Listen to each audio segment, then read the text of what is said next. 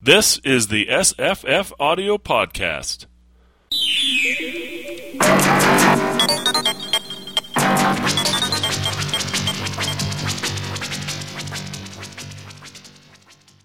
Hi, I'm Jesse, Hi, I'm Jim. And I'm Eric. and we're going to discuss doors, gates, and portals, and Rubicons. I think this is a terrific topic, uh, Jesse and Jim. I, I, have been thinking about doors a long time. I, uh, I tend to think about individual phenomena, uh, and I mean that in a technical sense. I'll talk about in a second. In what's called a phenomenological way. For instance, um, we all know that that white in some cultures represents purity. We know that uh, that water may represent either uh, rejuvenation or, in some forms, like an ocean with no sides to it, no shores, the dissolution of the soul. Um, we could look at doors the same way. And knowing that we were going to have this conversation, I took a little time to think it through. Um, Edmund Husserl, uh, who's the father of phenomenology, defines phenomenology, defines a phenomenon, I should say, as an intensional act of consciousness. And he means intensional not as will, you know, I intend to do this, but as the opposite of extensional. So he spells it with an S I O N, not a T I O N. It's uh, an intensional act of consciousness. So, for instance, according to uh, to common lore, when uh, the conquistadors uh, conquistadores arrived in uh, what we now call South America, uh, they were mistaken for mythical creatures because mm-hmm. the natives did not realize that the men and the horse come apart. Um, they saw them as one phenomenon. If you ask an American when uh, World War II happened, um, he may say uh, 1941 to 1945. If you ask a European, he may say 1939 to 1945. If you ask some people who have a very precise idea of history, they may say September 1st, 1939 until blah, blah. Whereas other people will say, no, wars build up over time. The first day of the shooting isn't the day. We define phenomena consciously. So, what kind of a phenomenon is a door? So it seemed to me that there were four things about doors that are worth bearing in mind. First of all, they are artificial. That is, they are made by other beings, maybe other human beings, but certainly other beings. Um, an alternative to this would be, say, Narcissus looking at his reflection in the surface of the lake. The surface of the lake can be thought of as a boundary but it's not artificial. And the only way to make it into uh, whatever it functions as in the story of Narcissus is for him to make a projection onto it. The second thing, after it being artificial, is that doors are passages for the whole body. As we, as whole human beings, go through doors. This is as opposed to, say, windows where we may only look through, or it's inconvenient to get through with our whole bodies, or we can stick our arms out, for instance, by serving food through a, a, a, a door in a, window in a wall um, in a downtown area rather than having a seated restaurant. But it's not the same as having a whole bodies go through. Third, doors are typically understood as two way passages. Uh, this is opposed, say, to drains, which are passages and may represent a, a boundary, um, but you can only go one way, uh, or whatever goes goes only one way. Um, quicksand works like that. Fourth, um, usually doors potentiate horizontal movement. Um, trap doors and manhole covers we don't really think of them so much as doors. In fact, we have to put special words on them to make us understand them in the same um, artificial boundary marking way that we understand just doors, full stop, doors. So they've got these four qualities they're artificial, they're whole body passages, They are two way passages, and uh, they are horizontal. Now, I'd like to put those together. Horizontal is how human beings move. We don't fly, although we could. We can fall and we can jump. Um, we typically don't swim, although we're able to, and we can certainly drown. Um, some would say, uh, anthropologists have, that the story of Oedipus is the single most pervasive myth in Western culture. Oedipus manages to return to his birthplace only by successfully answering the riddle of the Sphinx. The riddle of the Sphinx, if you don't answer it right, leads to you being strangled to death by the Sphinx. Sphinx is from the Greek word sphingein, which means to strangle, and it's cognate with our word sphincter. Um, the Sphinx asks anyone who passes by what goes on four in the morning, two at noon, and three at night. And everybody gets it wrong, but Oedipus gets it right and is allowed to pass. His answer is man by which we're supposed to understand mankind. Um, that is, as an infant, you crawl on all fours. In your full prime, you walk on your two feet. And in your old age, you need a cane or some other support, hence, you go on three. So, this founding myth of Western culture has as its central riddle the central notion that in one's prime, a human being is defined as someone who walks on two legs. In fact, Aristotle calls a human being a hairless biped. Um, so, what's a door? Originally, you know, before we worried about having wheelchairs go through them and so on, a door was a place for a human being to walk through on two legs and then to come back. And when closed, to seal oneself off, and when open, to go from one domain to another. In other words, we can go through this artificial boundary from one world to another. Okay, a bit more of, uh, of Eric in his professorial mode. the word world uh, which today I think most people sort of by default think of as Earth, you know, terra firma. Um, etymologically has an older meaning. It comes from Old English werald. The were is the were meaning man, as in werewolf. And the ald means age, as in an eon, an era, as in auld lang syne, old long since. Um, the werald is the age of man. The age of man. And we still use the word world in that way when we say, um, in the world of advertising today, um, in the world of politics today, in the world of economics today, that is, the word world originally means the social domain, the context that human beings create for themselves. So if you open the gate to the prison, so that someone who is confined can be liberated, he's gone from the world of the incarcerated to the world of the free. Doors, I'm suggesting, as phenomena, when we think about what a door is and how it functions, a door is an artificial boundary between two different worlds made by human beings artificed also. And what we have to understand when we think of going through a door is what kind of social change has occurred for the individual who does or does not, can or is in, unable to go through that door. And with this in mind, I started thinking about doors in literature, and frankly, it all seemed to work. That doors as a phenomenon represent the passage from one humanly defined world, or I should say, consciously defined world, to another consciously defined world.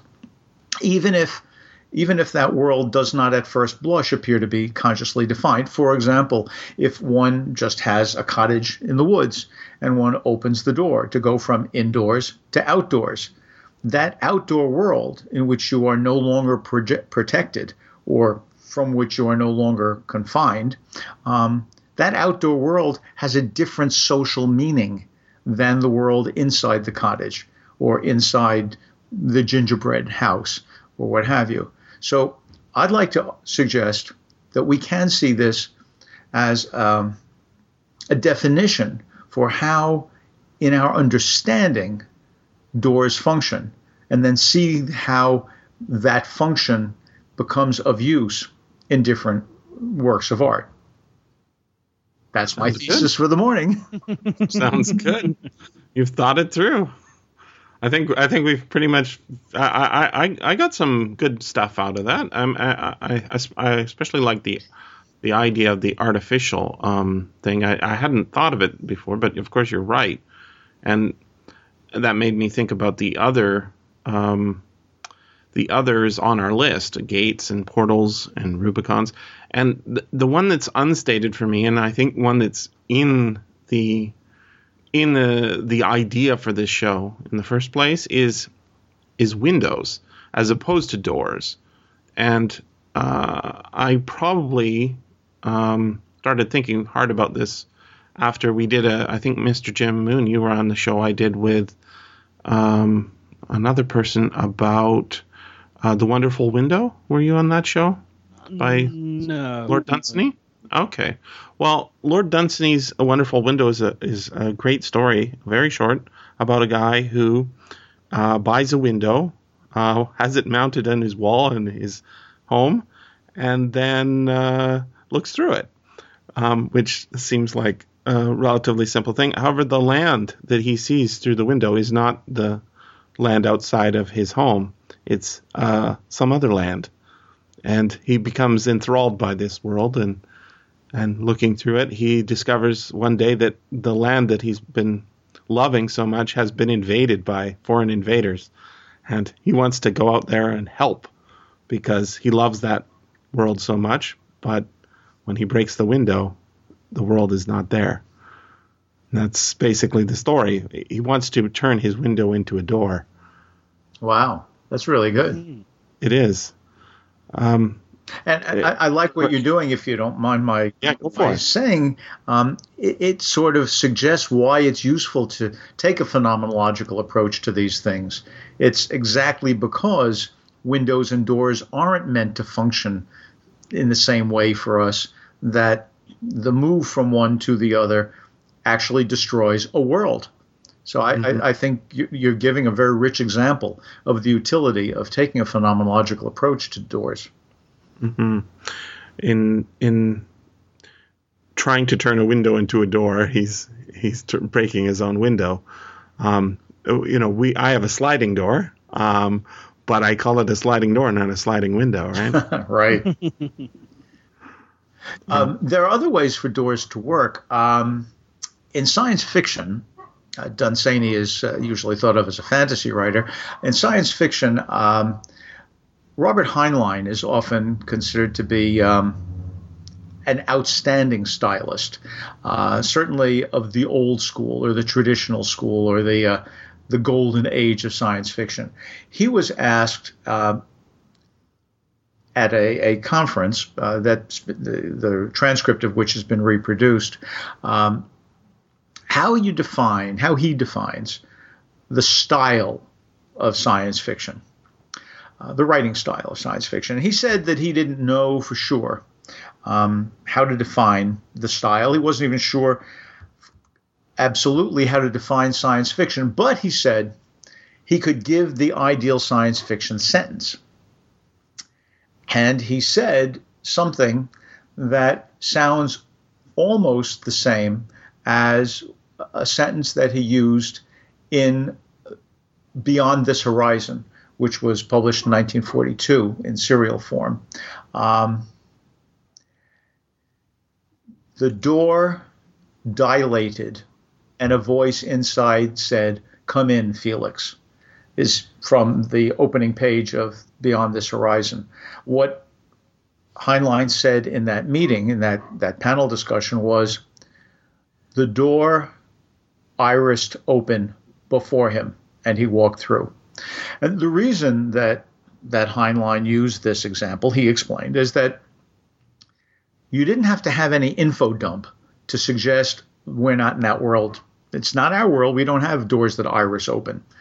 Second reason it's terrific is that um, that shows us that that world is one with a lot more energy and more advanced technology than we have, because we would not waste energy on having a power-driven door just any old place. We we do in uh, stores because we want people to be able to carry bundles out easily, but in our homes and so on, we, we don't tend to do that. Um, so this little change of verb. Instead of saying the door opened before him and he walked through, the door irised open before him and he walked through. That one little change makes it a science fiction world. I think Heinlein, this master of style, has got it right. But notice of all of the things he could have picked to make us know that we are in a different world, he picked an example of a door. Mm-hmm. Mm. And in fact, this is how Beyond This Horizon, which again means going to another world, to a place previously invisible, begins. Hamilton Felix let himself off at the 13th level of the Department of Finance, mounted a slideway to the left. That word slideway he Heinlein invented, and it also has that wonderful feature of letting us know we're in some new kind of world. Now, of course, we have slideways in uh, airports mounted a slideway to the left, and stepped off the strip at a door marked Bureau of Economic Statistics, Office of Analysis and Prediction. Director, private. He punched the door with a code combination and awaited face check. It came promptly. The door dilated, and a voice inside said, Come in, Felix. Forty years later, here's the opening to Heinlein's novel Friday, 1982. As I left the Kenya beanstalk capsule, he was right on my heels. He followed me through the door leading to Customs, Health, and Immigration. As the door contracted behind him, I killed him. What Heinlein is doing with doors over a period of 40 years is to make them absolutely clear markers of the move from one world to the other. In this case, from the character's outside world to his inside world, from outside the Bureau of Economic Statistics to inside the director's office, or Friday, who happens to be female, from outside the beanstalk capsule to inside a place where she can perform her, her murderous mission. Um, but also, those doors are the way to get from the reader's armchair world into this fantastic world being constructed in this case by a science fiction writer, in Dunsany's case by a fantasy writer. Mm-hmm. Mr. Jim Moon, have you got any thoughts on doors? Um, I found what Eric was saying about them being an artificial boundary marker very interesting. Um, I mean, one of my big interests is folklore, and um, you have ideas of liminality, and traditionally in folklore across different cultures, once you stray out of the bounds of your own established civilized world, the village or the town you live in, you're into the wilderness. And in folklore, you have a lot of things about crossing rivers or wandering into the forest. You're crossing a liminal barrier from the world of the mortals and the humans to a wild world where anything might be, where all kinds of gods and monsters live. Um, and I find it interesting, kind of in fantasy fiction, you get doors fulfilling that kind of role as a liminal space, mm-hmm. um, particularly as you know we move away from agrarian rural societies into industrial living. Suddenly, you know, people going adventures often go through doors. It's a way of getting to somewhere that's off the map. Um, the wardrobe in C.S. Lewis's Narnia mm-hmm. is a disguised door. You have the um, it's the H.G. Wells short story, The Door in the Wall, which we've uh, done a previous show on. Um, and you also get it in Lovecraft, the idea of um, uh, he has, well, it's actually an August Derleth extrapolation of his notes, the gable window, about having some curious glass which actually opens a portal to other places and other times. Uh, and also in Dreams in the Witch House, the creation of um, secret doors by drawing certain lines that allow the user to pass through into completely different planes and different dimensions. And it's, there's something about the kind of there's a mystery about a locked door.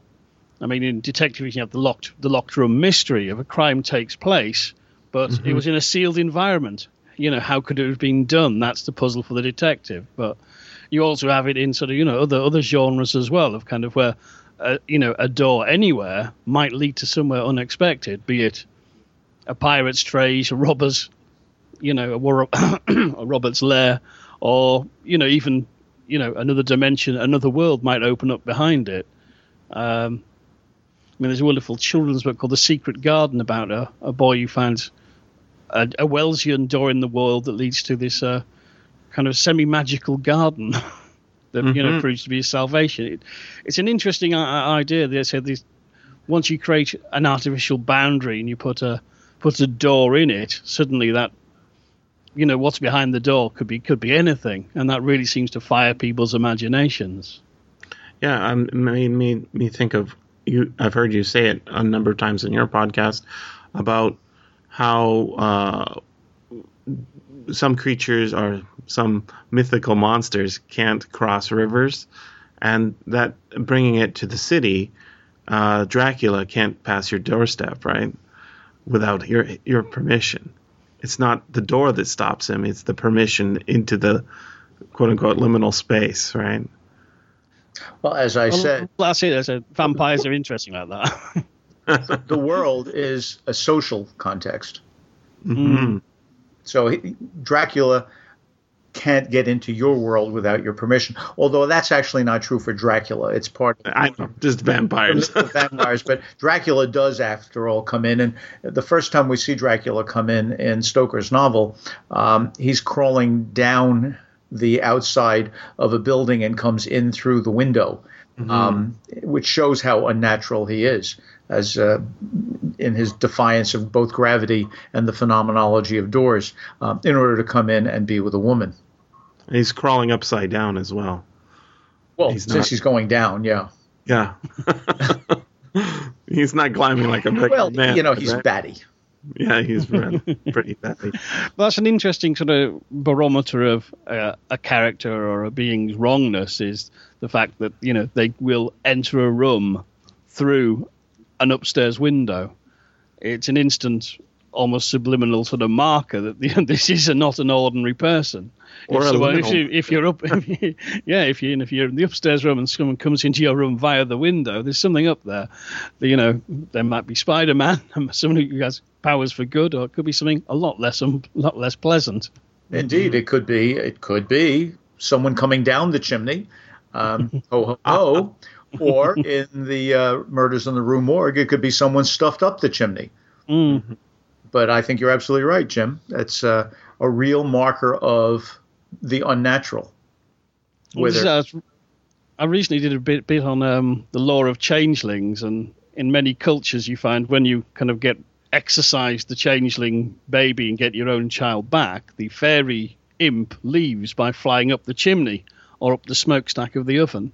And again, it's kind of it's it's showing their oddness that they leave the house not by a door like a normal person. Mm-hmm. Right. Uh, in one of the uh, the versions of Little Red Riding Hood, uh, the wolf uh, climb once he has been disemboweled of uh, Red and Granny, uh, climbs on top of the roof and falls into the chimney and lands in the cooking pot. So he is dispatched by typical female means, cooking. Um, but but he does it by trying to get back into the house in a way that you're just not supposed to do, as you say. Um, I was thinking about Alice in Wonderland um, and Through the Looking Glass. Mm. Um, going down the rabbit hole is clearly liminal. Um, and most people think of uh, Alice, uh, of Wonderland, as uh, the place Alice arrives in after, as they say, she's gone down the rabbit hole. And we see that, we hear that phrase a lot. Well, it went down the rabbit hole. But of course, anybody who reads uh, Alice in Wonderland carefully realizes that Alice has begun fantasizing before she's ever left the banks of the river the bank of the river where her sister is reading a book without uh, pictures or dialogue in it. And so, what's the conversation in it? So, what's the use of that? Young Alice thinks.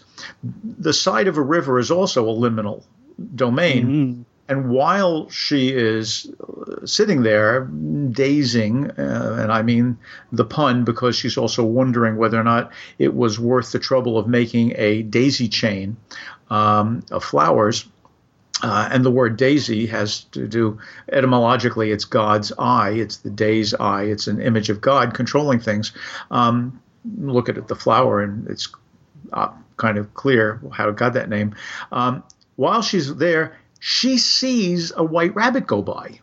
And she says, although it wasn't so odd to see a white rabbit in a waistcoat with a watch, it was odd to hear him say, I'm late, I'm late.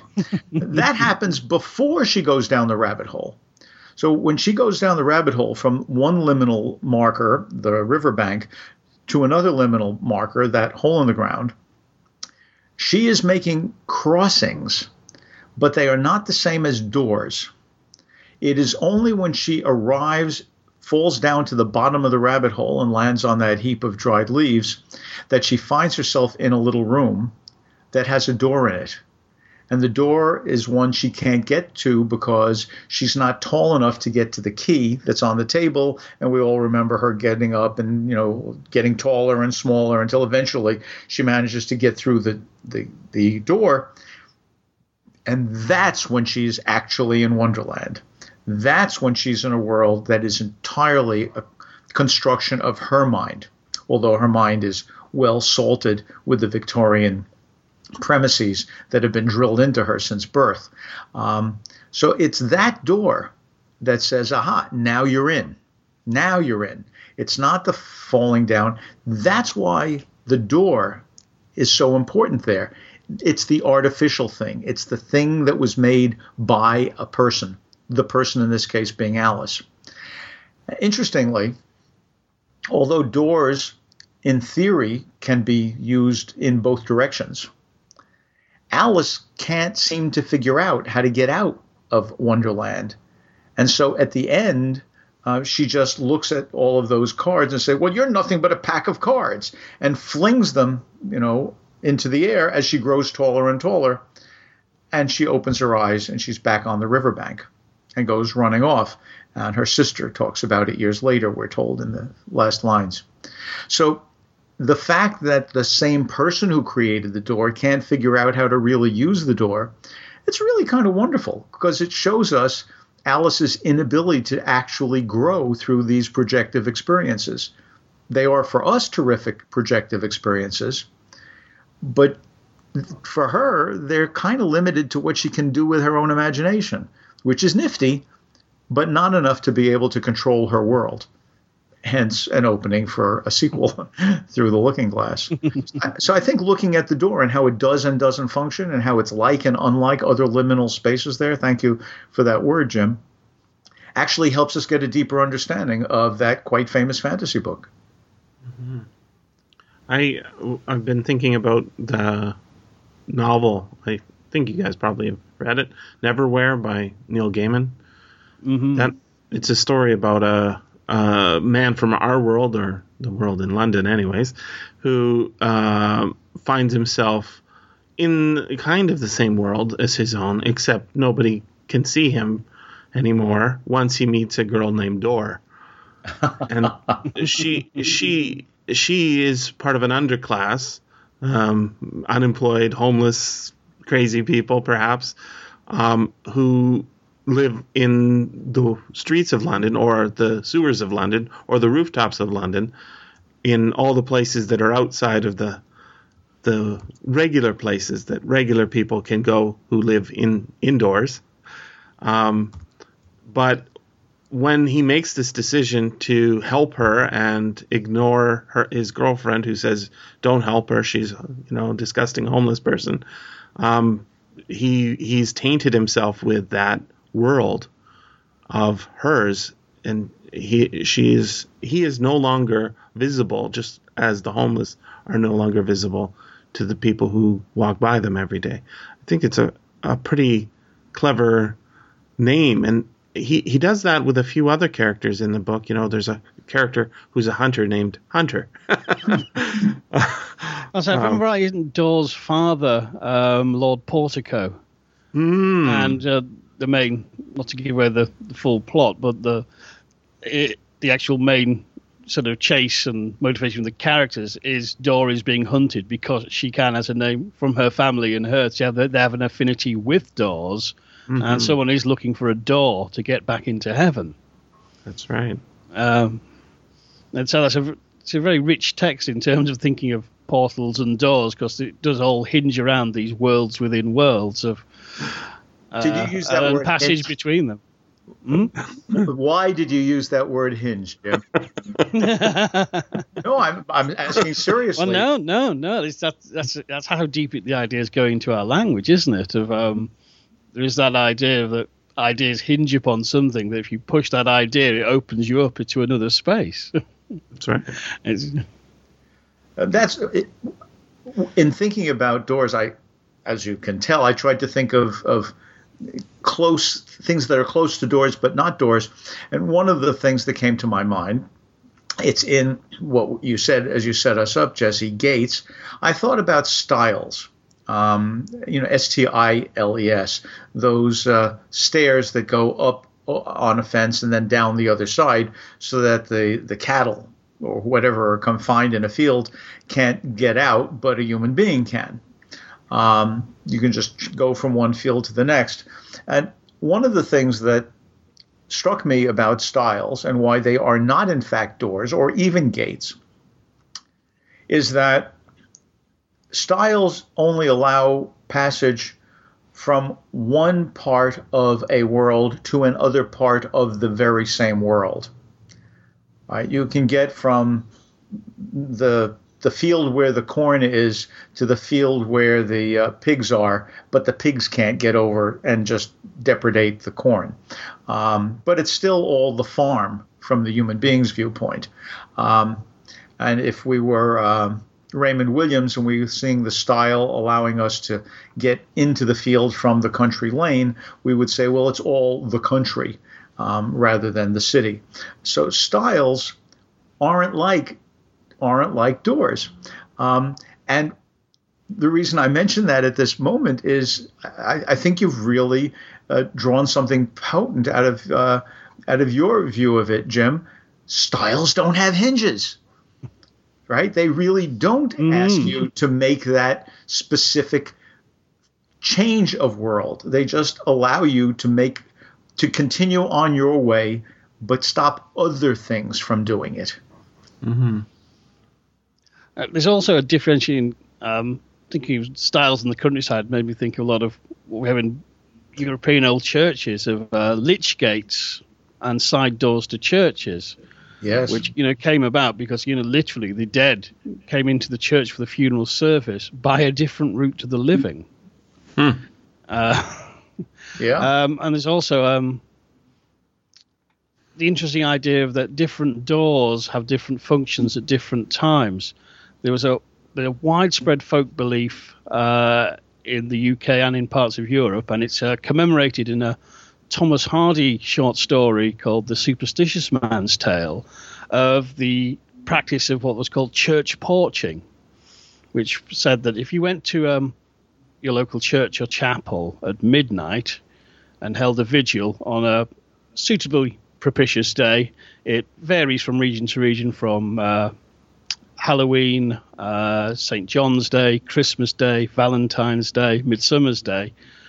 Uh, and you wait, you will see the uh, ghosts of the, or rather, the doppelgangers of the people who are going to die that year in the parish troop into the church.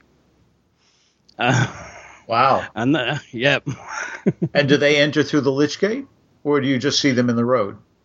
No, no, they, they come up through the lich gate and process up through the main church doors. Uh, there's several variations. One variation is that you see shades of, of everybody who lives in the village goes in, and the ones who, when they come out of the church, actually wander off off the path into the graveyard and vanish into the grounds. They're the ones who are going to die in the next 12 months. The uh, I don't. There is something. Uh, maybe you, you know about this, Jim, and can can clarify my fuzzy memory. Um, there is something about the the four, 14 saints. Um, there was a holiday celebrated, and I gather it still is in Germany, um, where people make a mark on their door to keep the dead from returning on this holiday of the 14 saints. Um, and of course, putting a mark on a door to keep someone from entering goes back a long way. Uh, we certainly can see it in the Old Testament, mm-hmm. where we have the, blood of a sacrificial lamb keeping uh, death from the doors, uh, from crossing the doorposts of the Hebrews who are going to be slain, the firstborn sons. Uh, we're going to be slain by the angel of death of everyone, the Egyptians. Uh, that's the 10th plague in, in Exodus. Um, that idea of keeping death from the door really does suggest a marking of two different worlds, the living and the dead, just like those lich gates.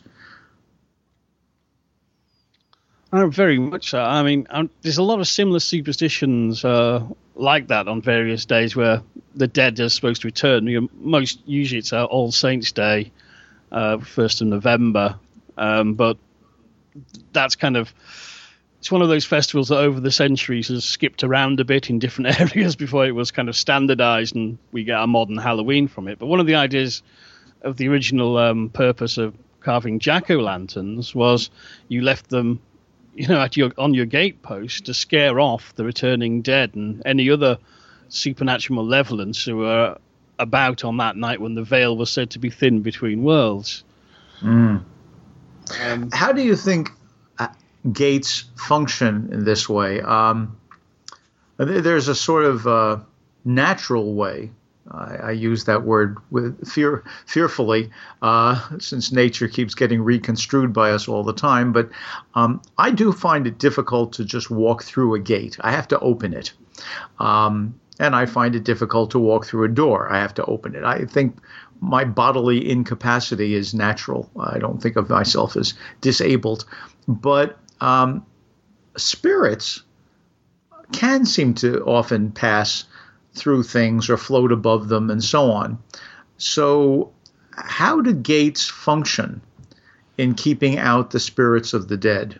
Uh, what what do we think of gates um, as doors more for spirits than they are for people? Um, how? I mean, I grew up in an apartment building. I put my jack o' lantern in front of my door. I didn't have a gate post. So I'm asking you to, to tell me more. How you think about this?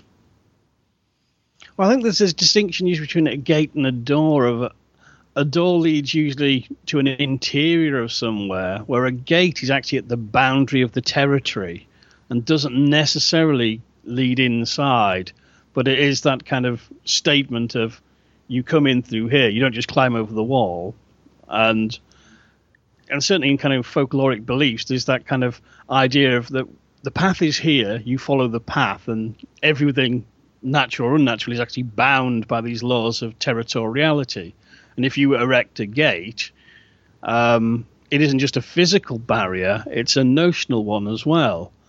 Um, hence, in mythology, you have so many um, stories of there's a keeper of the gate who you have to get past before you can get into the the castle of whatever. And normally, then you've got another challenge of getting into the castle and bypassing the door but the gate is often um, it's the first line of sort of defense. It is the first barrier you must cross, and then there'll be other other doors beyond that that you have to cross in various ways. And I think it's kind of it's that kind of the gates tend to be more, I think, kind of say they're at the edge of the territory rather than necessarily um, leading to a specific space. It's more leading into a general space. I kind of I, I, I, hear you. I'm, I'm playing with two different ideas here. One is that by going through the gate, you, whether you are willing to do it or not, should recognize that you are in a domain under someone's control, and it may not be you. Mm-hmm. Yes. Um, mm. um, the second thing that I'm thinking of is that, in a way, the gate is the cover of a book. and the door is what we cross when we read Once Upon a Time, or however the story starts and gets us actually into the narrative. The, the cover says, if you open this, you're in somebody else's world. But when you actually are in somebody else's world, that's no longer telling you that. That becomes unconscious. You've got to function in that world. Both the gate and the hinges in this story have are sorry, both the the cover and the pages have hinges, right? Oh wow! Well, Um, but codices do. I think it's more of a portal though um, to that world than a than a door. You know, that first page, but maybe the text. Yeah, I, I want to read a, from the first page of uh, uh, the second paragraph of the first page of a famous book, and see what you guys think of this because it came to mind while you were talking. It had a perfectly round door, like a porthole, painted green, with a shiny yellow brass knob in the exact middle.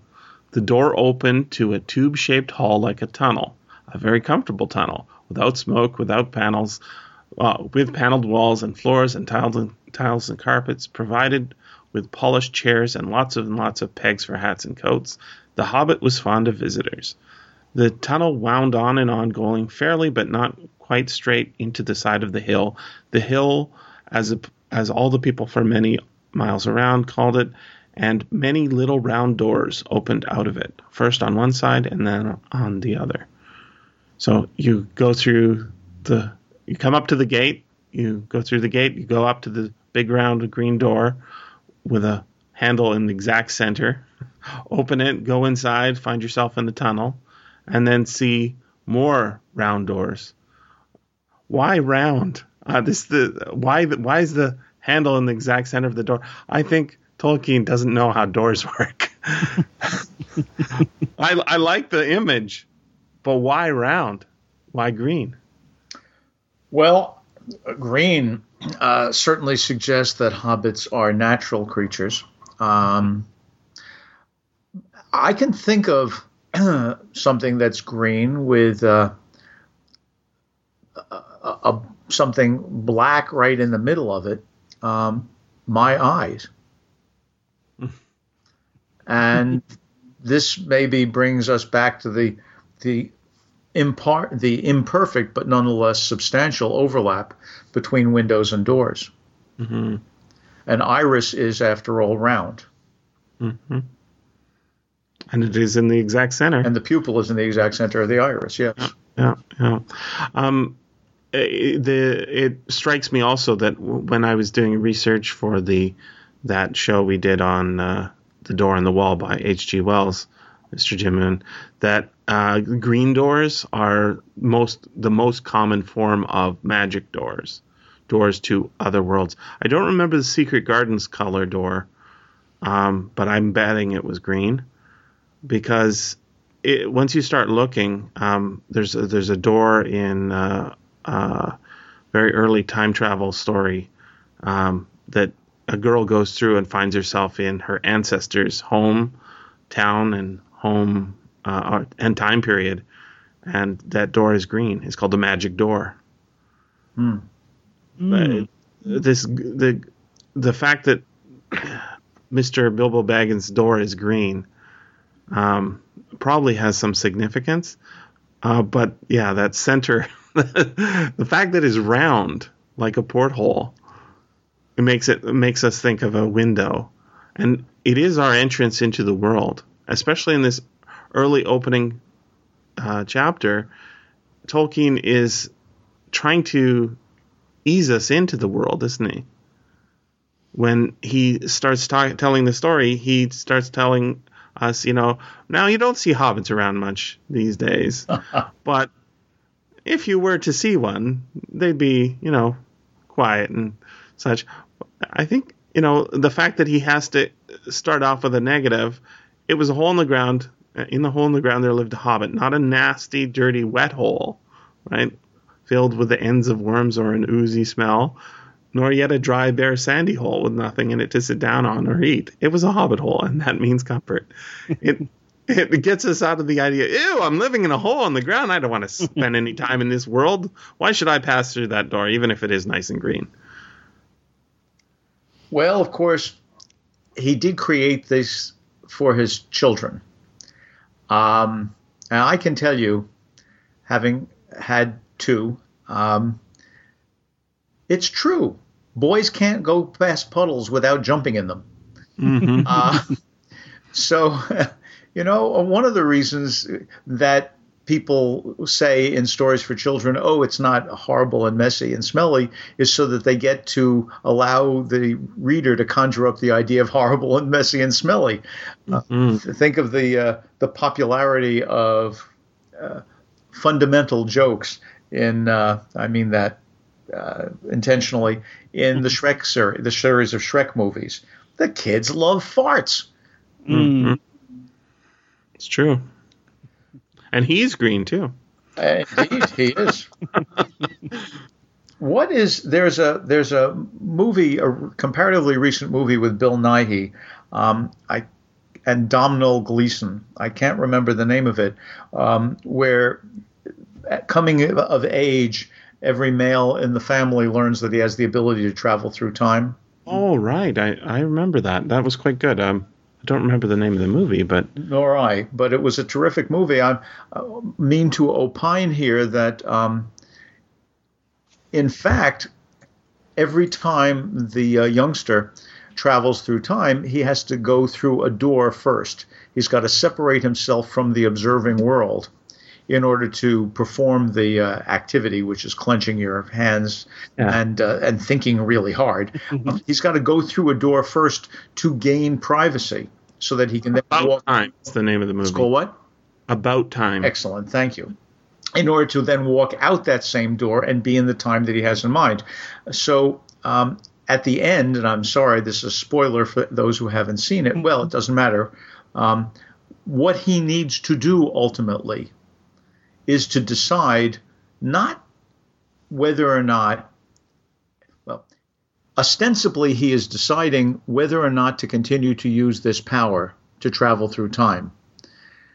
But visually and phenomenologically, what he needs to do is decide whether or not, for the sake of maintaining a family, for having a social world, mm. he will cease to go through the door.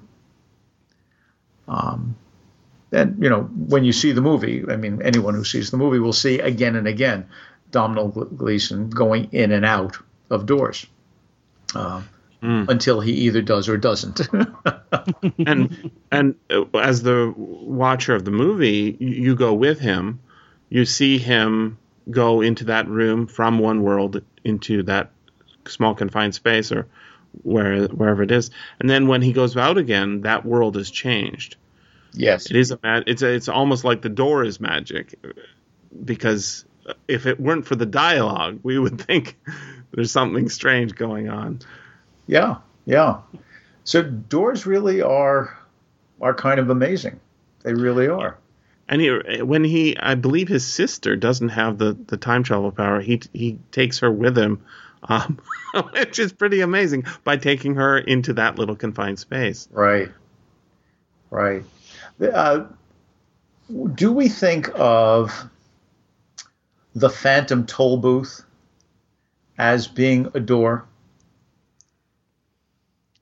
I mean, Not I. I, I haven't read it, so I don't know. ah, uh, well, Hmm. I suppose it, I suppose, well, it's it is artificial. more of a gateway, yes. right. Um, maybe that's it. Maybe it's more of a gate. It's a gate rather than a door. You know, uh, I was uh, as as luck would have it, just complete fortune. It just happened that it was a beautiful autumn day here uh, in the Metro New York area yesterday, and my wife and I went over to the uh, the Chinese Scholars Garden at the Snug Harbor Cultural Center on Staten Island to have a walk around. And those of you who've been to uh, to Chinese gardens will know that they often have, as this one does, um, what are called moon gates. I don't think they're any relation to you, Jim, but um, I don't know the etymology of your name. But but moon gates are completely round, and they're called gates, uh, but they have no nothing in them. You don't have to open and close them. You only walk through them. I thought that's what they're for. I've encountered them in other Chinese gardens. I thought at first that's what they're for, but in fact, they are they have two functions. The obvious one is to make a distinction between two domains within an extensive garden. I mean, when I say garden, I mean as you can see, uh, the other the others that I've been in have been in Seattle and in Sydney, Australia. Um, th- these are large. I mean, these gardens are many acres. Um, and they're different domains, rockier or with fish ponds or whatever. Um, so they separate the domains, but but with no visual separation. The second thing they do is subtler. And I realized it as I was following the paths and then looking back. As you move away from the moon gate at any given angle, you get a different vantage into the domain that you're not in. That is, because the moon gate exists in a wall, it frames that other environment that you're not in. And the other environment looks different depending upon where you stand in relation to the moon gate. Think of yourself as on a semicircle, you know, uh, with a radius of whatever, 30 feet. So uh, it seems to me that one of the things that we might see gates as doing is offering us viewpoints. And uh, maybe that's one of the reasons that we post signs on gates. Um, if you're going to enter here, you're going to have to change certain assumptions, right? Abandon all hope, ye who enter here. Let no one enter here who knows not geometry. Beware of the dog. uh, gates offer us viewpoints. Um, and if we look at them different ways, we get a different viewpoint. Whereas doors don't. Doors are solid. You can't change your viewpoint with a door. Mm-hmm. Mm. Right? You can change your world, but right, but then you have to discover what that new world is. You don't get to to glimpse it either from the right or the left. Uh, and I think that uh, that's sort of the same thing with a lot of science fictional portals. Um, if they make you line up on the axis, then they don't have that property. But if they allow you to wander from the axis, to get different glimpses of what might be on the other side of the portal. Then, of course, we have that wonderful plot device of thinking that it's this kind of a world, but when you get there, ho, ho, ho, now that you have the full view, it's quite a different world. I got a, a, a Poe poem here that I thought of when you guys were talking, and um, it's it's uh, transforms body parts into uh, gates and doors and windows. Um, bottom half, it's the the bottom half of uh, the haunted palace, and it goes like this: and all with pearl and ruby glowing was the fair palace door, through which came flowing, flowing, flowing, and ever sparkling evermore a troop of echoes whose sweet duty was but to sing in the voices of surpassing beauty the wit and wisdom of their king. And then uh, the the corruption comes. And travelers now within that valley, through the red litten windows, see vast forms that move fantastically to the discordant melody, while like a ghastly rapid river through the pale door, a hideous throng rush out forever and laugh, but smile no more. That the mouth becomes a, a path outward for breath and and inward for breath and outward for song and for wisdom, and then later becomes the uh, input for flies and maggots and, and the disgusting sense of corruption. Mm.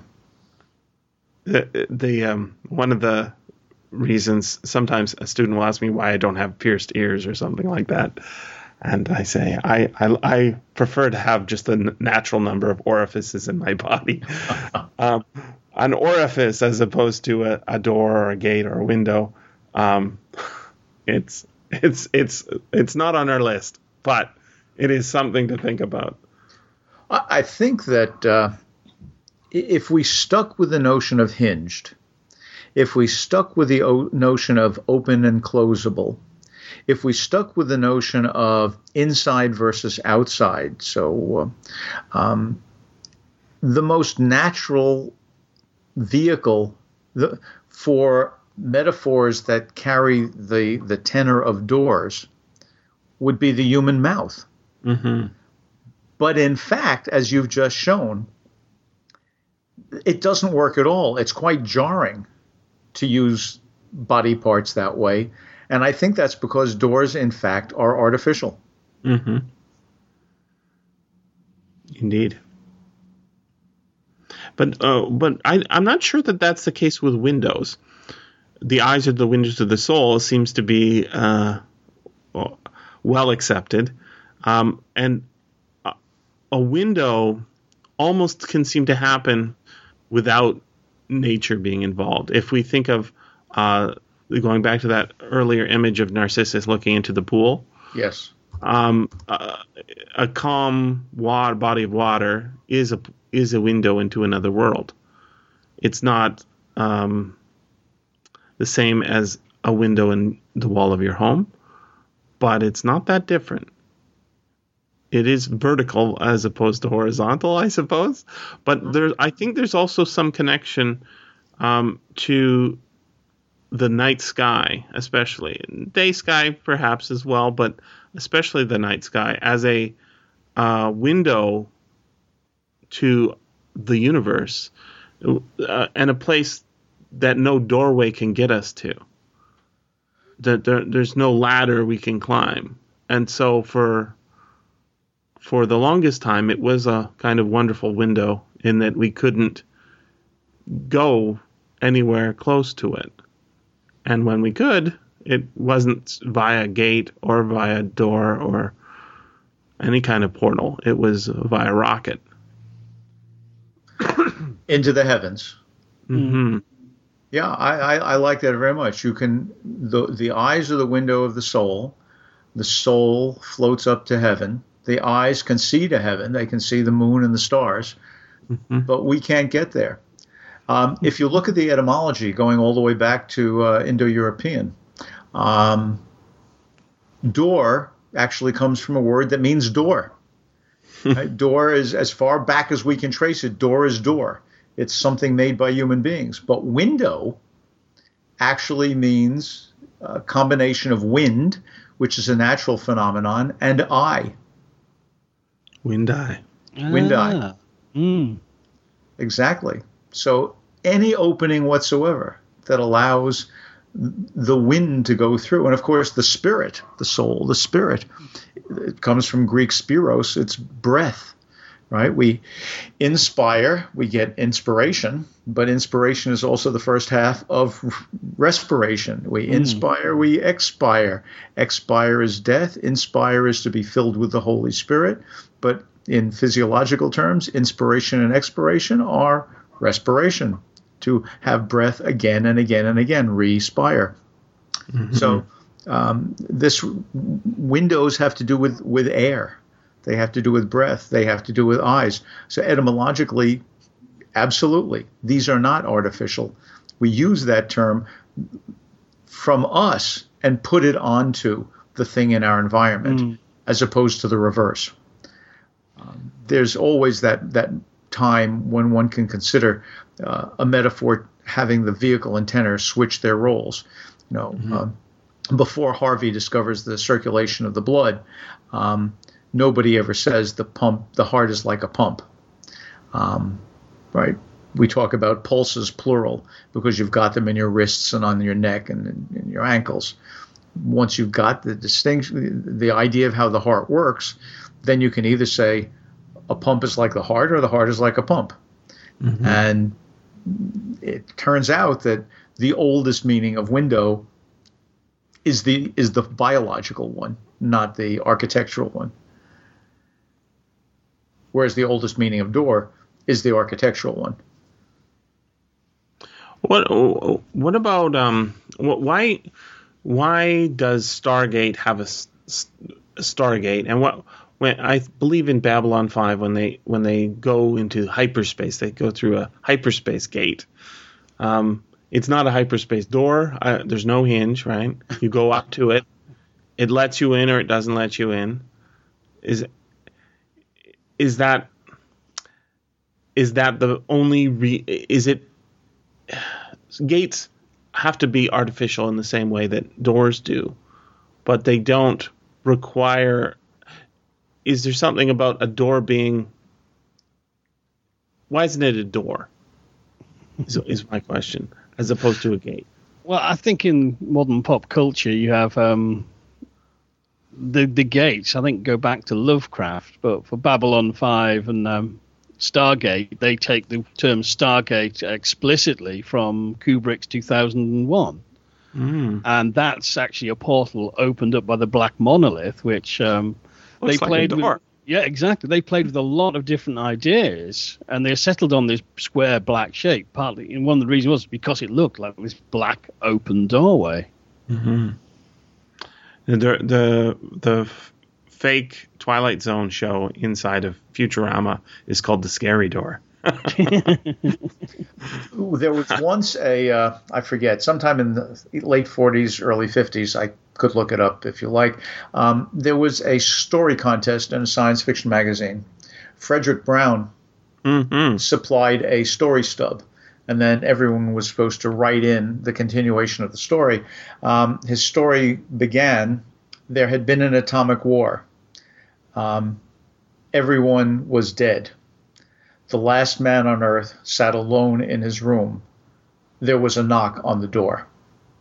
hmm And, you know, then you can, you know, was it the last woman? Was it the first robot? Was it the alien? Was it a now smart mutated rabbit? Was it a tree limb that's caught in a, in a ruptured uh, electric wire that the wind is knocking? I mean, who knows? But the last word in that story stem to get the imagination running is, and there was a knock on the door. So make it a scary door. Why not? well, as a SF writer William F. Nolan um, had something he called the door problem, which was, you know, you can set up a situation where a character's in a room and there's a knock at the door, and the problem for the writer is is what do you reveal on the other side? Because Nolan said it's kind of if you open the door and there's a seven foot bug, the um, audience immediately goes, "Oh, thank goodness! I thought it might be a seventy-foot tall bug outside there."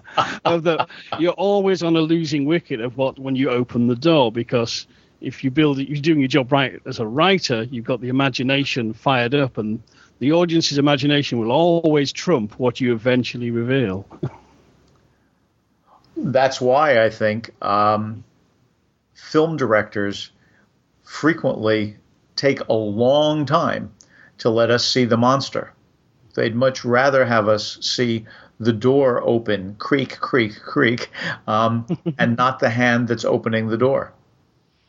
Well, so that's probably the, the the classic use of the the, the door in a frightening fiction is Shirley Jackson's Haunting of Hill House, uh, which and Robert Wise adapted it as a very fine movie, The Haunting. But one of the really most terrifying scenes in the book and the film is where two of the characters are in a room at night and the, there is noises outside the door and then there's something banging on the door and the door actually starts bulging but the door is never opened you never see what's causing these horrendous noises and putting such pressure on the door that this you know ancient oak wood door starts to bulge like rubber Right. And, and notice it's one of the few times you can get away with not revealing it, and everyone's happier. Because, as Nolan said, the problem is sooner or later you do have to open the door normally. banging versus knocking, right? Mm. It, the scary uh, banging is it could be unnatural or could uh, sorry could be um, like a bear, right? Whereas knocking, if if if there's a bear knocking on the door, that that is a science fiction story, right? Whereas the bear is banging on the door, that's not. So the other example of an un- good of an unopened door that's really effective is the end of the monkey's paw. Oh, yes. It's true. We know what's behind the door, or at least we use our imagination to that Mm. effect. But we never see it, and the door is never opened. Mm. That's very very good call. Yeah. I most fundamental. Uh, well, uh, Gaston Bachelard, um, uh, a, very powerful phenomenologist, wrote a book called uh, "The Psychoanalysis of Fire," another one called "The Poetics of Space," um, in which he talks, for example, about the differences between basements and attics. Uh, he talks about uh, the differences between nests and lairs. Um, he talks about the ways in which certain fundamental phenomena always have implicit in them um, di- dichotomies.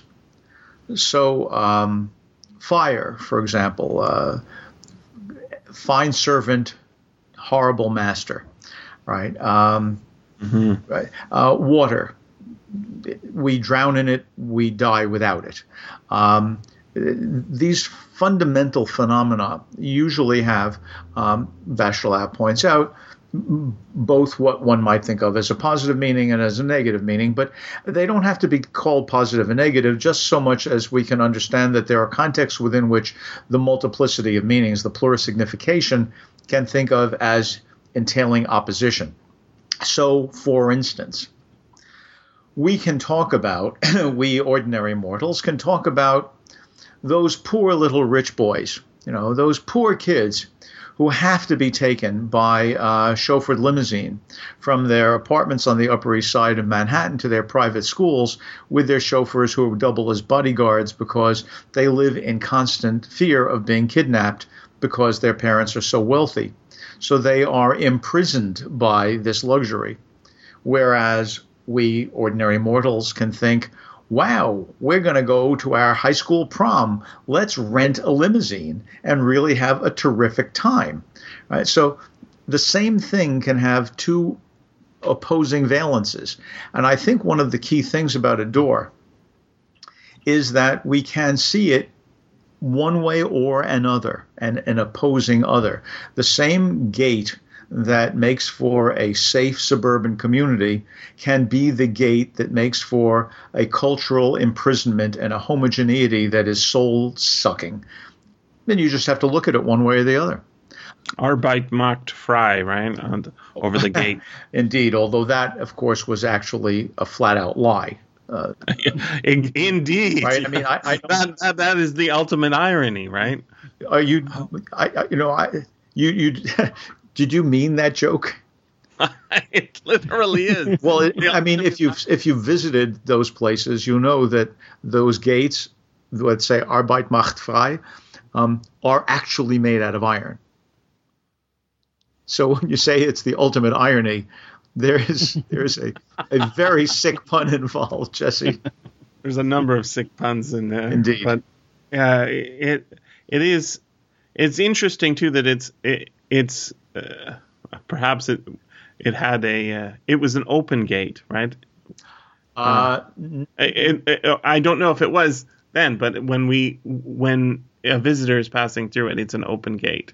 Right. When the, it's open, Today. when when they're sitting there, when, when someone is sitting and saying, "Okay, you guys go to the left, you guys go to the right," That's right. it is open, and uh, of course, it's a crucial lie, uh, but it's it's important that it be on the doorway, um, and it is. I mean, you can call it a gate, but it's shaped like a door. That is, it has a top as well. It has a lintel. It's not just uh, two sides. It has, uh, you know, all. It's rectangular, and you wa- pass through it. Um, as those as those victims, almost inevitably victims, um, were passing through, that sign was a promise that if you did the right thing, if you worked, right, Arbeit, if you worked, you could go back through that door. Um, and that's why I think the sign, that's why I think the phrase Arbeit macht frei is on the doorways leading into the concentration camps rather than being placed anywhere else. It's not. It's it's. I mean, I've been to Dachau a couple of times, and uh, it's nowhere else. It's only on the gates. It's only above the doorways into the into the concentration camp. It's they're they're not trying to encourage people to work harder. It's not like you know a sign in a factory uh, on a factory wall on the inside that says 36 days without an accident in order to encourage the workers to be more careful. Um, once you're in, you're in. Mm-hmm. But but the lie to get them in is to say this isn't a permanent gate. You could come back out this door. Yeah. I think maybe the reason that I'm finding myself conflating the words gate and door when it comes to um, concentration camps is that the notion that, that you, Jim, have suggested that a gate sort of says, okay, here's somebody's territory, whereas the door says you're really into the other world. When we get to the concentration camp, somebody's territory is so absolutely defined that it is somebody else's world. So that even though it may look, the sun may shine equally well on either side of the gate, but once you've crossed it, it's as if you've gone through a door. I think that absolute irrevocable change that we see with those concentration camps may make for the elision of those two words in this instance. The phenomena interpenetrate. Shall we talk about Rubicons? I don't know if I'm willing to cross that one. Not everybody is. Um, uh, I looked it up there. I, I had thought that they had lost it and they did lose it, but they found it again, the Rubicon, the actual river. Mm. Um, a very shallow river uh, that's maybe doesn't even go all the way to the sea anymore. But the historical meaning of Rubicon has entered the lang- language of English in a way that I think um, is useful. Um, uh, a Rubicon is a river you can't you can't cross again. That's not exactly what the original meaning was, but I think that it's it it makes it made me think of the story the cold equations, which is after a certain point in uh, the flight of a spaceship uh, with X amount of fuel, um, it will be unable to return, you know, in in a certain uh, path. Um, the story of the cold equations is about a spaceship w- delivering emergency supplies, and uh, there's a stowaway on board. And because of the pro- uh, very poor engineering, they didn't put enough uh, fuel for uh, a little bit more mass than they were expecting, and so the girl has to be ejected from the the stowaway girl has to be ejected from the spaceship in order to deliver the supplies and save everybody. Is the is the point of the story, I guess. Um, but it, a Rubicon in that case is a hypothetical mathematical Rubicon, but uh, isn't sort of time travel, the fact that we only go in one direction, a kind of Rubicon. Our decisions in life as we go can't be undone. Is that what Rubicons are for in our world? Hmm. I, uh, I, I, It's a it's a, a hard problem because we use the term, but well, when when Julius Caesar presumably decides to cross the Rubicon and bring an armed legion into from Gaul into into the Imperium of Rome, he knows that he's breaking the law, and that it, it's there's no way out of having a fight. So once he's done this, he's either got to win the battle or die. Um, and at least historically, we're told that he says at that point, "Iacta est," the die is cast. Mhm. Um, he makes a choice. Um, I, the only way I can not get older um, is also a choice, but it's, you know, it's it's suicide. Mhm. Um, that's a Rubicon you can't cr- uncross. That's tr- true. And so, in that sense, um, I guess you could say getting older, but that's it's the suicide that's the Rubicon because I can choose to every day I can say to myself I will or I won't commit suicide, as Jean-Paul Sartre uh, discusses in La Nausée. Um, but I don't. As long as I've decided not to commit suicide, I will move forward through time. At least I believe that. Whereas time machines, which seem to have been invented by H.G. Wells, time I mean as as rhetorical uh, ideas, not that I think he actually had one. Time machines allow us to pass back and forth. Um, that's different. Um, Rip Van Winkle wakes up 20 years later. He can't say, "Oh, I don't like this neighborhood. I'm going back." I'll, go back to sleep. It doesn't work. exactly, exactly. Um, I think I think Rubicons share with doors the notion that they define they are they define a boundary between two different social contexts. I mean that's what happens when Julius Caesar decides, who wasn't Caesar at the time, when Julius decides to uh, to break the law, and you know the die is cast. Um, but they are natural. It is an a an imposition on those natural features that makes them function as liminal.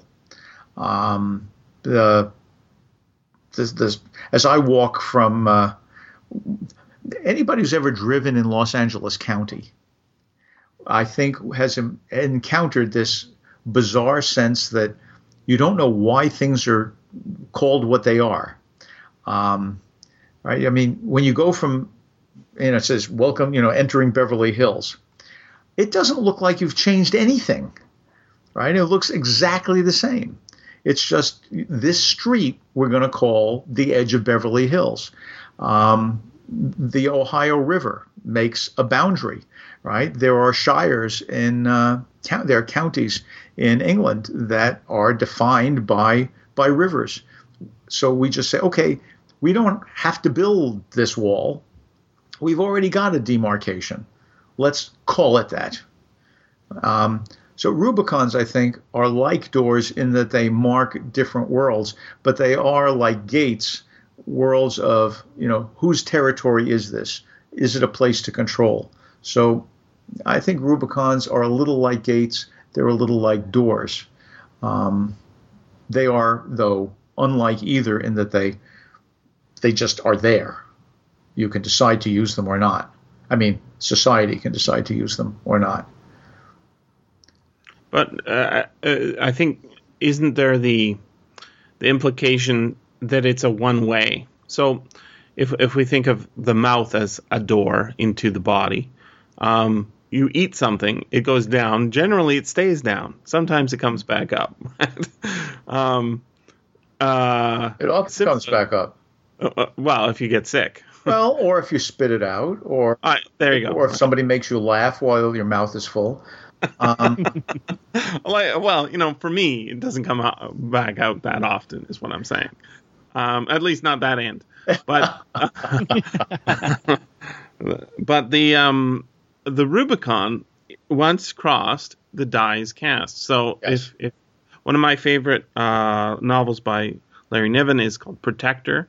Um, in it, there's a, a root that uh, if you eat it and when you smell it, you will be compelled to eat it. Um, turns you into a protector. Once you become a protector, you can't, you know, eat another root like Alice, you know, and shrink up and down in size variously, right? Right. Um, it's it's a one way um, door in a certain sense.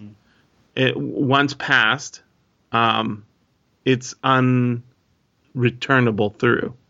so, from a narrative viewpoint, it's important to uh, for for someone creating the story to decide whether they want to use a Rubicon as, in its original sense, a matter of choice, or if they want to use Rubicon um, as something unwitting, like the the King in Yellow. You you, you read this play and now, now you're stuck, right? You. You, you, your, your mind is forever captured by having read this, uh, or uh, what is it called? The Ring. That's uh, hmm yeah. Yes, yeah. Mm. Um, so uh, I don't know that we should call those Rubicons if they don't involve choice, but they certainly do have that in common with Rubicons that once crossed, there's no going back. Well, think of the river Styx, right? So one, one, once you cross the Rubicon of ki- deciding to kill yourself, um, you're going to have to cross the river Styx. Um, but whether you decide to kill yourself or you just die, you still have to cross the river Styx. But Yep. it's a one-way street. I don't the think it idea. is actually, at least not in ancient Greek mythology, right? Um, Not the Yeah, river Styx. Yeah, there's But more than a few us- heroes that go back and forth. And well, there are, and then trip there, to Hades and kick off for a bit. or- and then there's Persephone, you know, who comes, you know, only only spends you know half of the year there, and otherwise she's in Boca. Um, you know, I mean, that I, I think that's part of the part of what you've got to do when you believe in um, a spiritual aspect of life different from the accident of the way our machines, our biological machines work. You've got to think of it as somehow being able to transform, whether it's transmigration of souls or going through karmic cycles or going to a limbo or having an afterlife. I mean, one of the, the key Western uh, examples of this is Jesus, who um, presumably is embodied, you know, he is God the Father embodied, made incarnate. This is my body, eat of it. This is my blood, drink of it. Um, and then he dies. He dies on the cross. Um, and his body is taken and put into a cave, and a, a stone is put in front of it, a door. And three days later, the door gets opened, and there's, you know, a great locked room mystery. How did he get out? Since he couldn't, it took many, many people to move that that door.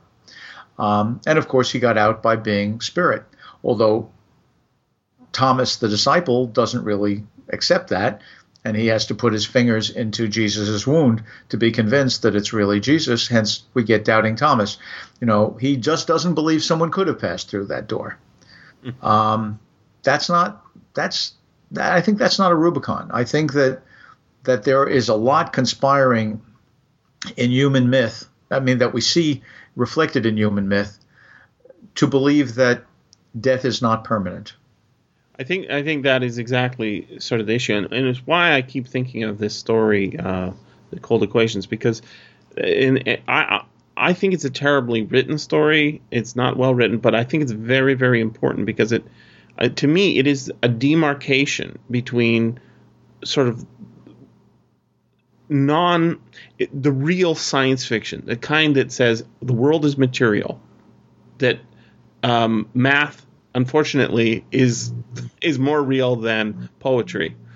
And so when you read the story m- many people reject it not just on the basis that it's badly written but for various reasons like well they shouldn't have done it that way or that's a very bad engineering or they're basically rejecting the premise of the story and i think that that's not really coming to grips with how important a Rubicon it is. So I, I've got the Wikipedia entries plot for it, and I think it's important because I, in imagining what it looks like, there the Rubicon can be crossed wittingly, unwittingly, but it can't be recrossed in the same way that Caesar can't recross the Rubicon and say, "Oh, it was a mistake." um, it, it, it says the story takes place entirely on aboard an emergency dispatch dispatch ship headed for the frontier planet of Woden with a load of desperately needed medical supplies. Supplies. The pilot Barton discovers a stowaway, an 18-year-old girl. By law, all EDS stowaway, stowaways are to be jettisoned because EDS vessels carry no more fuel than is absolutely necessary to land safely at their destination. The girl, Marilyn, merely wants to see her brother, Jerry, and was not aware of the law. When boarding the EDS, Marilyn saw a sign saying, Unauthorized personnel keep out, but thought she would at most have to pay a fine if she were caught. Barton explains that her presence dooms the mission by exceeding the weight limit, and the subsequent crash would kill both them and doom the colonists awaiting their medical supplies. After contacting her brother for the last moments of her life, Marilyn willingly walks into the airlock and is ejected into space. She she consciously makes a decision that would have had to have been made whether she consciously does it or not at that point in the story. Somebody has to kick her out of the airlock. If it's not her, it's got to be Barton. And once she made the decision to ignore the sign, unauthorized personnel keep out, whether she understood what that meant or not, she had crossed a Rubicon which would have prevented her life from being saved. Isn't that isn't that different from you know the the metaphorical you know cr- crossing of uh, the, river Styx that it's it, it, I think that it's so, so, what's so cool about the river Styx story is that it it invites all of this idea that the ferryman maybe you can trick him to get him get back across. But with a story like the cold equations where we are dealing with ostensibly hard science fiction where she can't be suddenly saved by an alien spaceship passing nearby that just happens to be able to pick up her spirit. Or as in soft science fiction like the hitchhiker's guide to the galaxy when the earth is destroyed there just has, happens to be a passing uh, spaceship with a uh, ability to hitchhike them off right? All right. there's there's something here i think in a rubicon as a one way only place that isn't in a gate or uh, the arbeit macht frei was a lie but some people did pass through that gate on the way out even though that was n- the opposite of the promise but that was not because of the promise it was because of being rescued I, I I, think of a few examples in uh, literature. I mean, one, um, one of the, the famous, one of the most famous one-way doors of all time is in the Pied Piper of Hamelin. When the townspeople break their break their pact with the piper, he leads the children off, and a doorway opens a hill, and it shuts, and they never come out again. nice Um, there's um, there's lots of other things in myth and folk tales about uh, wishes or conditions are granted when you pass through a certain number of doors. Um, there's um, recently looking up a an American modern bit of folklore based in Pennsylvania that says in a certain um, rural area there are actually seven gates along a forest path, and if you pass through all seven gates, you end up in hell, never to return. That's kind of modern, modern day kind of folklore, and uh, the local resident got rather annoyed with people coming looking for them. Um, trying to get into hell there there is actually a hill in Michigan, um, and a, a small Mm. town. yes, but yes, it- and there's a heaven nearby, I believe. um, I, I'm not aware of that, um, but I'll, I'll I'll I'll have to seek to see if that's true. But I lived in Michigan for many years, and I know that hell um, is there. Uh, that is the town uh, in which a major um, part of the income comes from remailing postcards. People want the hell postmark. Mm. So they send things to the post office there, and it makes money by re, you know restamping them. You just you send them a letter, they open it up, and inside there's a letter for them to mail back to you with a hell postmark. It's a it's a nice little business. Uh, there's an annual um, motorcycle rally in Hell. Naturally enough, it's to Hell and back. So at least in that Oh. case, you know, we can return from hell, as in the title of Audie Murphy's uh, autobiography or supposed autobiography about World War II. Um, I, I think I- I'll say this once and then I'll just stop because um, I, I think yeah, sometimes I want to use a word one way and someone else wants to use it another way, and um, you know, the caterpillar tells us that. Uh, it, you can make words do what you want them to do. Uh, I think of Rubicon indeed as meaning an irrevocable choice, but I think of Rubicon as meaning a knowing irrevocable choice about which the outcome is uncertain. Um, and in that sense, I wouldn't see the cold equations as a Rubicon, and I wouldn't see the River Styx as uh, a Rubicon because, except for Persephone and so on, the outcome is certain, and uh, and we don't know what's in that other realm. Um, so, but but that's I, I have a I have a narrower view of the word Rubicon than you do, apparently. But I would like to go back to portals, um, since it was from them that that we moved to Rubicons. Um, if I recall the subtle knife correctly, the the the book in uh, Pullman's uh, his Dark Materials trilogy, the point about the sub I don't mean that pun. The uh, the the narrative use of the subtle knife is that the character who possesses it can open can just slice through the air and create a portal into another domain.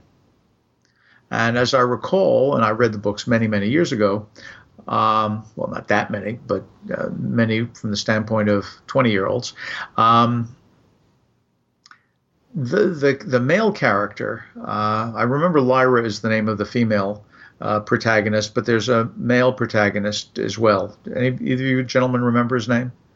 I haven't read it. Ah, I have read it. I can't remember his name. Yeah.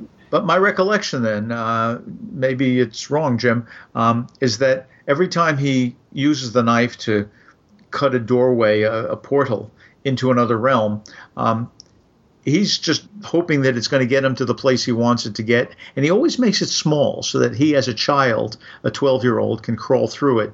Um, he could have made it bigger, but he never does.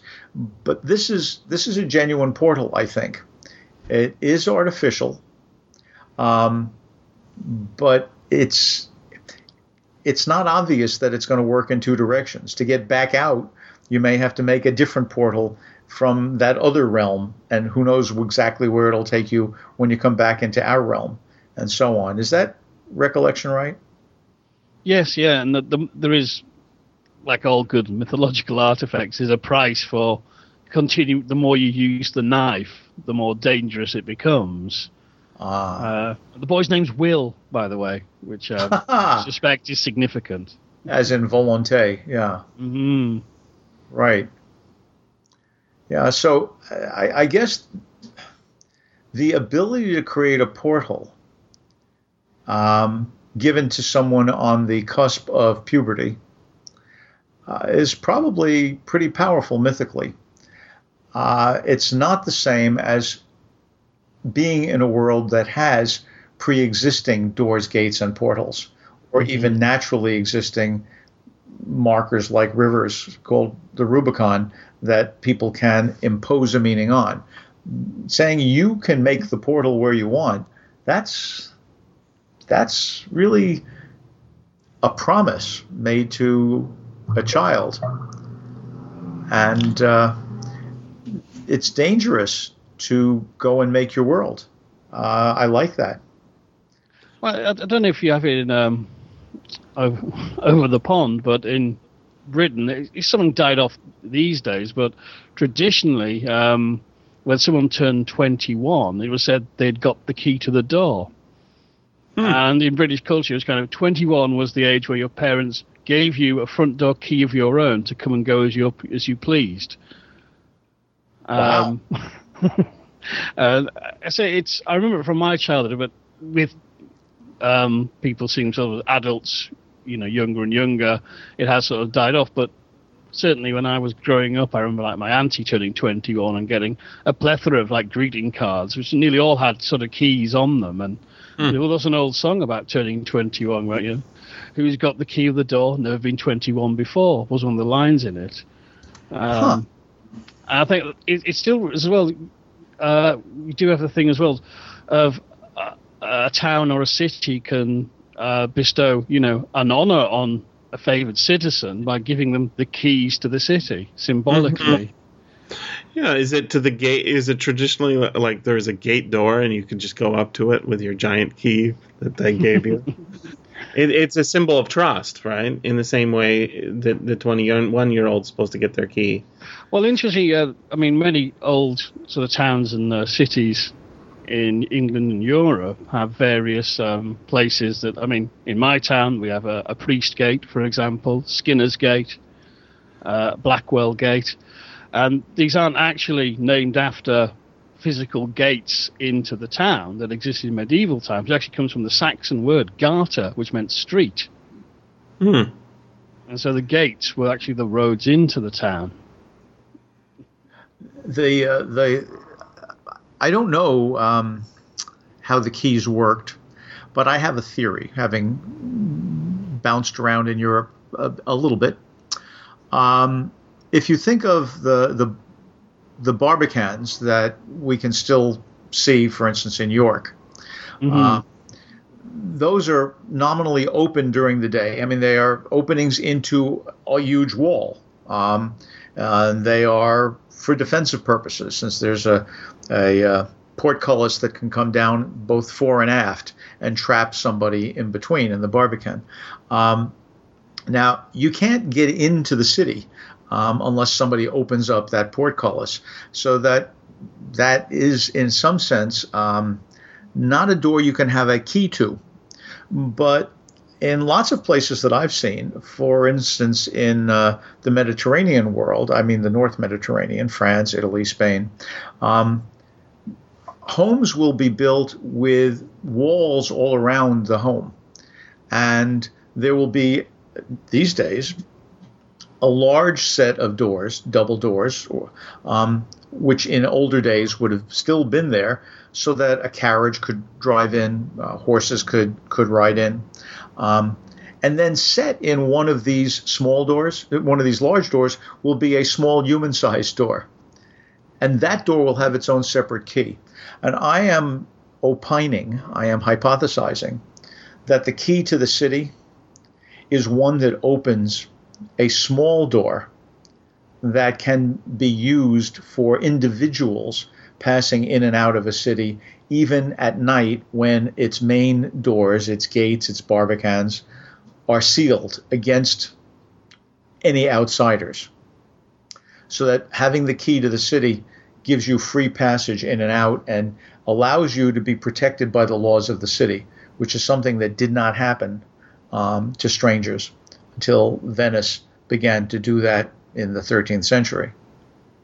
There's also um, associated with you know having the key to the city is the fr- the honor of the freedom of the city, where Yes, yes, very much so. Yeah. Well, that's what I mean. You can come in and out as you will. but but but it's not just uh, it, it- one of the things is military units get them, and so they they can. Uh, this is the opposite of what uh, Caesar had, right? Is that he doesn't have the freedom of the city to parade into the into the city of Rome with his weapons and soldiers parading their weapons through the city through the gates of the city. Um, but if a city does honor uh, a military unit in some such fashion, what they are saying is, yeah, you can. We trust you. You can come in with your bayonets on and your weapons brandished, and we won't be have a problem with that because we do trust you. Um, Janus is the uh, the, uh, the the Roman god from whom we get the name of the month January. Um, it's a changeable month. Uh, we think of Janus in the phrase Janus faced. Uh, images of Janus always show uh, a two faced individual. I don't mean a liar, but a face in each direction. Um, Janus is known to the Romans as the god of doors. And uh, according to what I read, the only time that the temple of Janus is closed is at times of peace. Hmm. So there is there is no problem with doors when you're at a time of peace, right? Because you just leave them open. It's when you're at war that you have to worry about sealing things off and hence needing keys, which you could then give to some military individual and give him the right to get through the doors. You can also open the city, right? As in, this is an open city. Exactly. But of course, the city, I mean, what the Romans were doing is letting the city be open when it was at peace. So one doesn't need the key. You only need the key when there's a, a time of war. Yeah, uh, when when the Nazis are fleeing Belgium, uh, and Brussels is is uh, full of Nazis, they want to get the Nazis out. They they have the gates open. and when the allies are pouring in, they have the gates open because they they want to be liberated. Exactly. Uh, growing up in New York, um, I remember uh, learning from people I met from other places, particularly when I went to graduate school in the Midwest, um, that, that they other people in other places didn't lock their doors, and those people I met, you know, were surprised uh, that I wasn't really a mean, cynical person, even though I always locked my doors. um, and I think what's going on is uh, if you grow up in New York, although you may not want to admit it, in some sense, you're never fully at peace because there are just so many people around you so densely with so many different ideas that you just really want to be able to have your protected space. Or you could think of yourself as being imprisoned by the city. Um, whereas if you're living in Strawberry Point, Iowa, um, who the heck is going to come by and steal your tractor? Mm-hmm. if you're in the middle of, uh, you know, nowhere, you can have your Wi-Fi open and if you're in the city, you have to have what your Wi-Fi passcoded, right? Um, what is it they call driving down the street and looking for an open Wi-Fi signal? War driving. Exactly. exactly. And science fiction is very much about this. Um, those signals that come in from outside, do we trust ourselves to respond? Um, are those messages um, ideological um, doors or are they Rubicons? I think we got a podcast.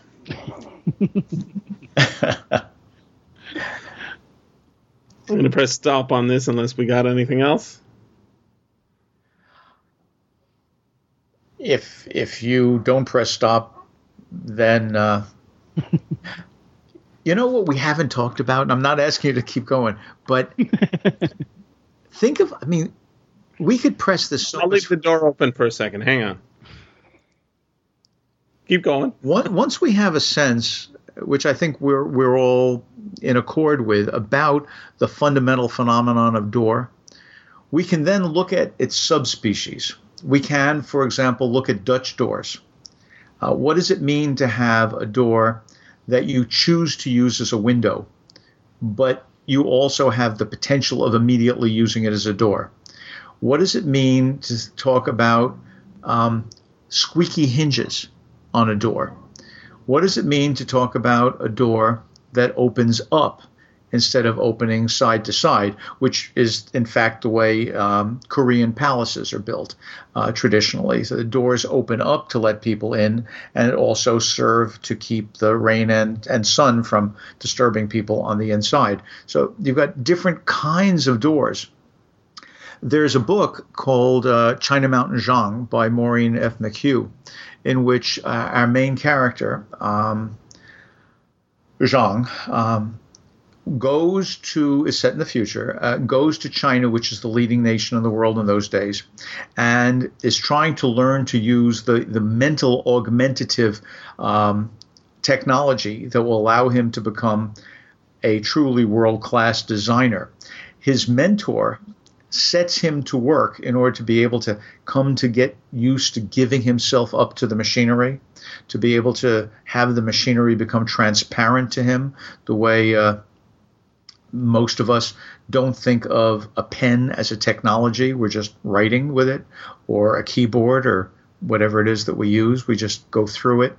In order to have this massive artificial intelligence design augmentation technology become available to him, his mentor sets him the task of designing 200 different kinds of doors. And that's what he has to do. He can't just say, oh, it's a door he has to design one kind of door and figure out what would make for a different kind of door, different kind of door. And when he finally designs 200 different kinds of doors, there's a description in the book. I, I don't have the book at hand, as if he falls backwards into a world, and it's, it's almost like the rabbit hole falling down backwards into a world in which his consciousness is just extending infinitely in all directions. And he's capable of understanding how one moves and creates and shapes. In other words, having gone through the exercise of thinking of 200 different types of doors, he goes into a different type of thought process. The phenomenology changes the epistemology. He learns a different way to know. Uh, doors are not just um, in, in fantasy and science fiction simple demarkers, demarcation zones, liminal um, symbols that get us from one world to another, they may get us to worlds that are fundamentally ontologically different from each other. Mm. It made me what you just said made me think about it, it, by designing 200 doors. He's opened opened every possible direction. It sounds like. Um, similarly, there's a, a, wonderful novel by Jack London called The Star Rover, which is based on a, based on a true story about a uh, well, loosely based on a true story about a prisoner in a San Francisco prison who is uh, refusing to follow the rules imposed by the gate he was thrown through, namely the prison. Uh. And so they strap him up in a jacket um, that crushes him and makes him unable to move at all and that's his punishment is to be strapped endlessly into this. And yet he manages to make a uh, a path, a portal, a door to maybe a portal to uh, other places and times using uh, astral projection, leaving his body temporarily uh, to visit uh, places where he can be free. And it's a it's a powerful story in in that even in confinement, uh, one can find ways out. I have not read it. It sounds wonderful. Is it a precursor to the Demolished Man? It kind of is. Um, similarly, yeah, that's that's another situation where it's it seems to be a a Rubicon like he's stuck. He can't escape, and yes, he does. It it is kind of a precursor to the Demolished Man. That that I found it very fascinating in reading a lot of books in the last couple of years about you know early science fiction before rockets. Uh, how did they?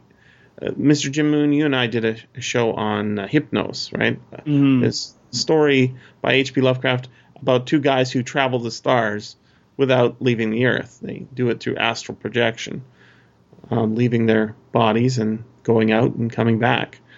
And it's a it's a powerful idea, and it it seems to defy the restriction of the coffin of the body, right?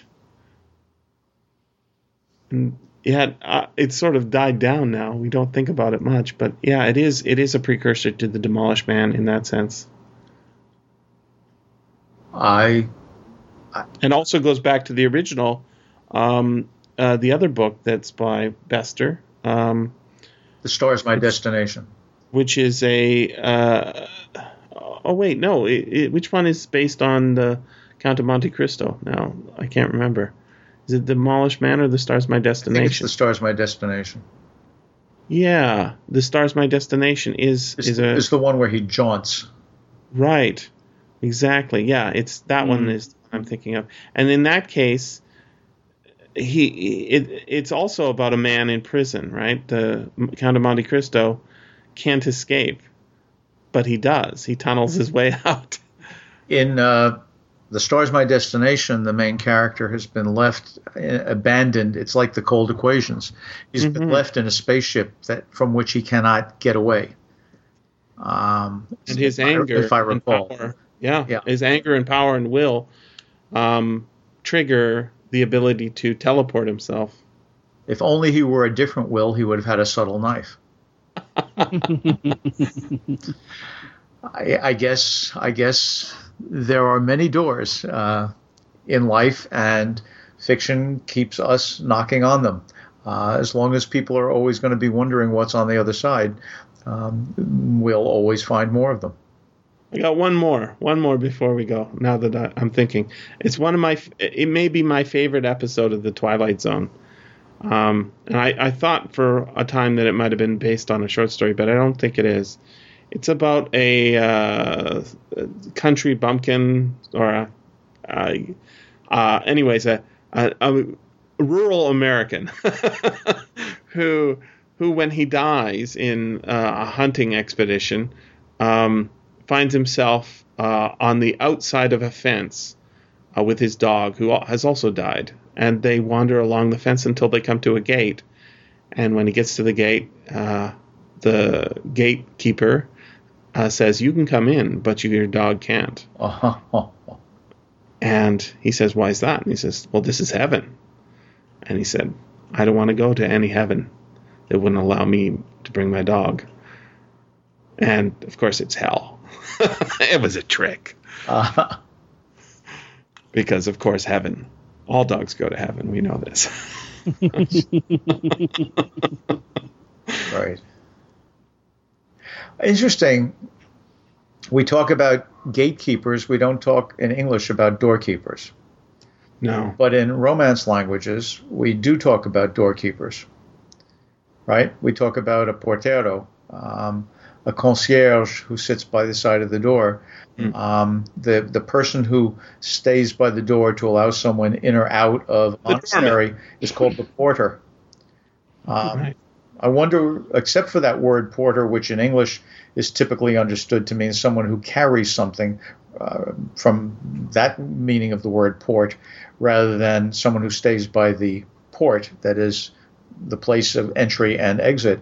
Um, I wonder why it is that in, in English we talk about gatekeepers and not porters, but in Spanish, French, Italian, we talk about porters and not gatekeepers for exactly the same function. Mm.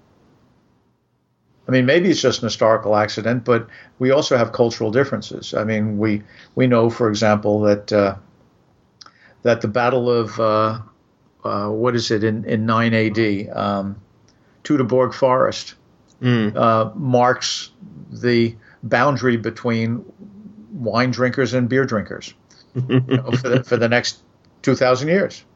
You know, it just it works out. You get a cultural difference and you get wine drinkers on one side and beer drinkers on the other. I'm wondering if there's a cultural difference here that has Romance speakers thinking more of doorkeepers and English speakers thinking of gatekeepers. Well, Probably uh, in England, we still have porter as gatekeeper, but in a very specialised sense, in that um, universities have porters who are the staff who uh, man the entrances to the colleges. Exactly. They're still very much, yeah. They're still that's one of the few things now where Porter is still gatekeeper.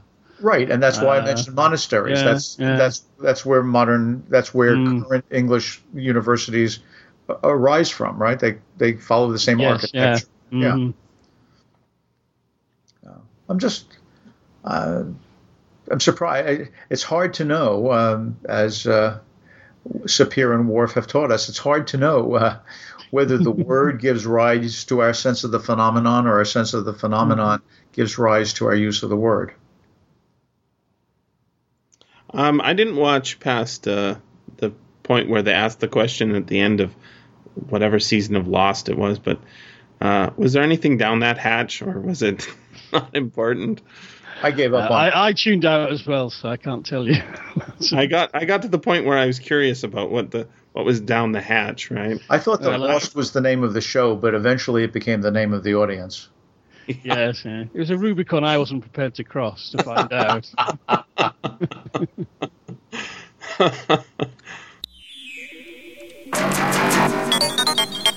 This has been the SFF Audio Podcast. Please join us at www.sffaudio.com.